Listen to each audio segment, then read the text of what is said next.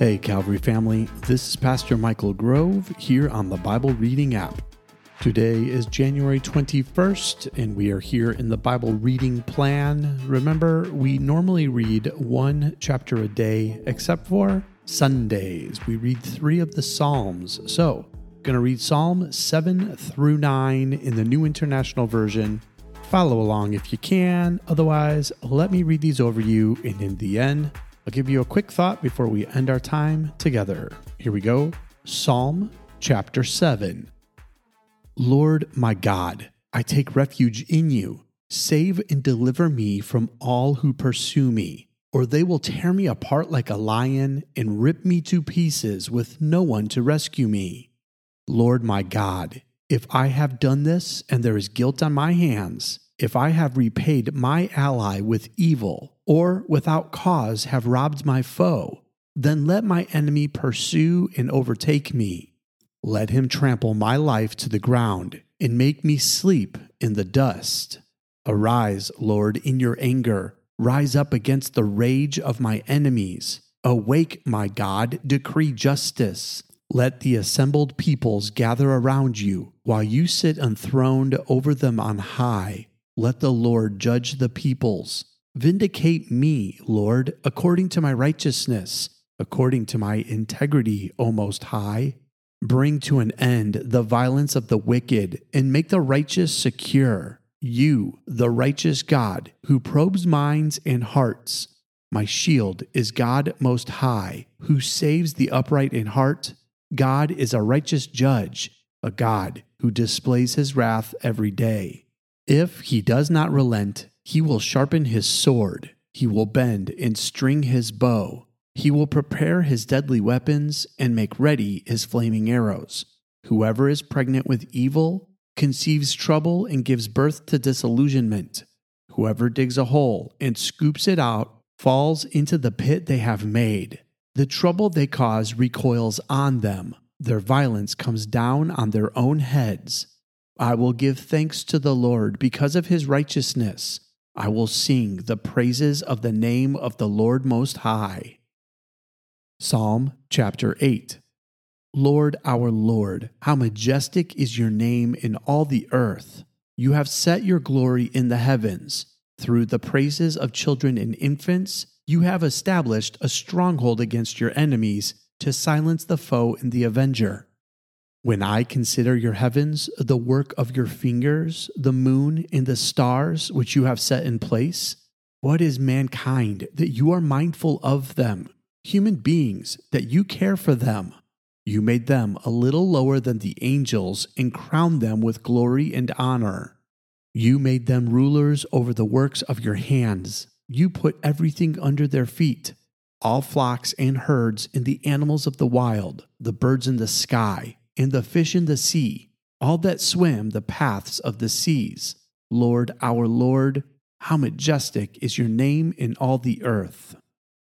Psalm 9 I will give thanks to you, Lord, with all my heart. I will tell of your wonderful deeds. I will be glad and rejoice in you. I will sing the praises of your name, O Most High. My enemies turn back, they stumble and perish before you. For you have upheld my right and my cause, sitting enthroned as the righteous judge. You have rebuked the nations and destroyed the wicked. You have blotted out their name forever and ever. Endless ruin has overtaken my enemies. You have uprooted their cities. Even the memory of them has perished. The Lord reigns forever. He has established his throne for judgment. He rules the world in righteousness and judges the peoples with equity. The Lord is a refuge for the oppressed, a stronghold in times of trouble. Those who know your name trust in you, for you, Lord, have never forsaken those who seek you. Sing the praises of the Lord, enthroned in Zion. Proclaim among the nations what he has done. For he who avenges blood remembers, he does not ignore the cries of the afflicted. Lord, see how my enemies persecute me. Have mercy and lift me up from the gates of death, that I may declare your praises in the gates of daughter Zion, and there rejoice in your salvation. The nations have fallen into the pit they have dug. Their feet are caught in the net they have hidden. The Lord is known by his acts of justice. The wicked are ensnared by the works of their hands. The wicked go down to the realm of the dead, all the nations that forget God. But God will never forget the needy. The hope of the afflicted will never perish. Arise, Lord, do not let mortals triumph. Let the nations be judged in your presence. Strike them with terror, Lord. Let the nations know they are only mortal. This concludes the reading for today. Let me give you a quick thought before we end our time together. So, these three Psalms are Psalms of David, and I think Psalm 8 is one of my favorite out of the three, especially Psalm 8, verse 1. He says, Lord, our Lord, how majestic is your name in all the earth. David's actually really good at being able to realize God's majesty. He constantly is coming back to the fact that God is above all things, that he's Lord. David is known as a man after God's own heart. It's what Jesse says as he's looking for the next king. He says, God is anointing someone who has a heart after his own heart. And I really do think the way David is able to have a heart after God is by constantly remembering that he is majestic, that the Lord is above all things, that he holds the earth and all that are in it in the palm of his hand. So, throughout the Psalms, the ones that David wrote, you will always hear him go back to this fact that God is Lord of all things. And not just that he is Lord, but also that he is seated in all glory and honor and praise. And because David always recognizes that, he's always able to have a heart after God. You see, sometimes I think we are unable to have a heart that chases after God because we've tried to minimize him or to bring him down to a level that is equal with us. God is not equal with us, He is above all things. He's seated on the throne. He's full of power and yet humble and merciful. He's majestic, yet loving and kind and compassionate. God is unlike anybody else. We can't even fathom the depths of how amazing God really is. And if we can remember that, I promise you, it'll help you to have a heart after God.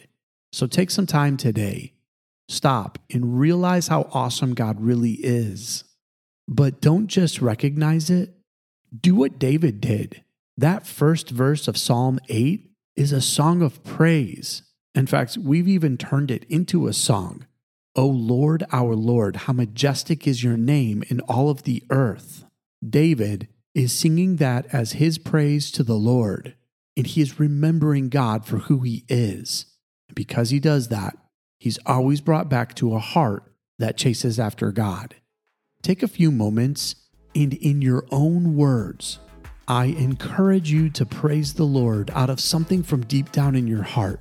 Tell him how good he is Tell him what he means to you. Bring up a moment where you know he was with you and what it showed you about him. And as you recognize that, sing it as a praise to him. And as you do, watch as he gives you a heart after him. That's all the time we have left for today. I love you and God bless.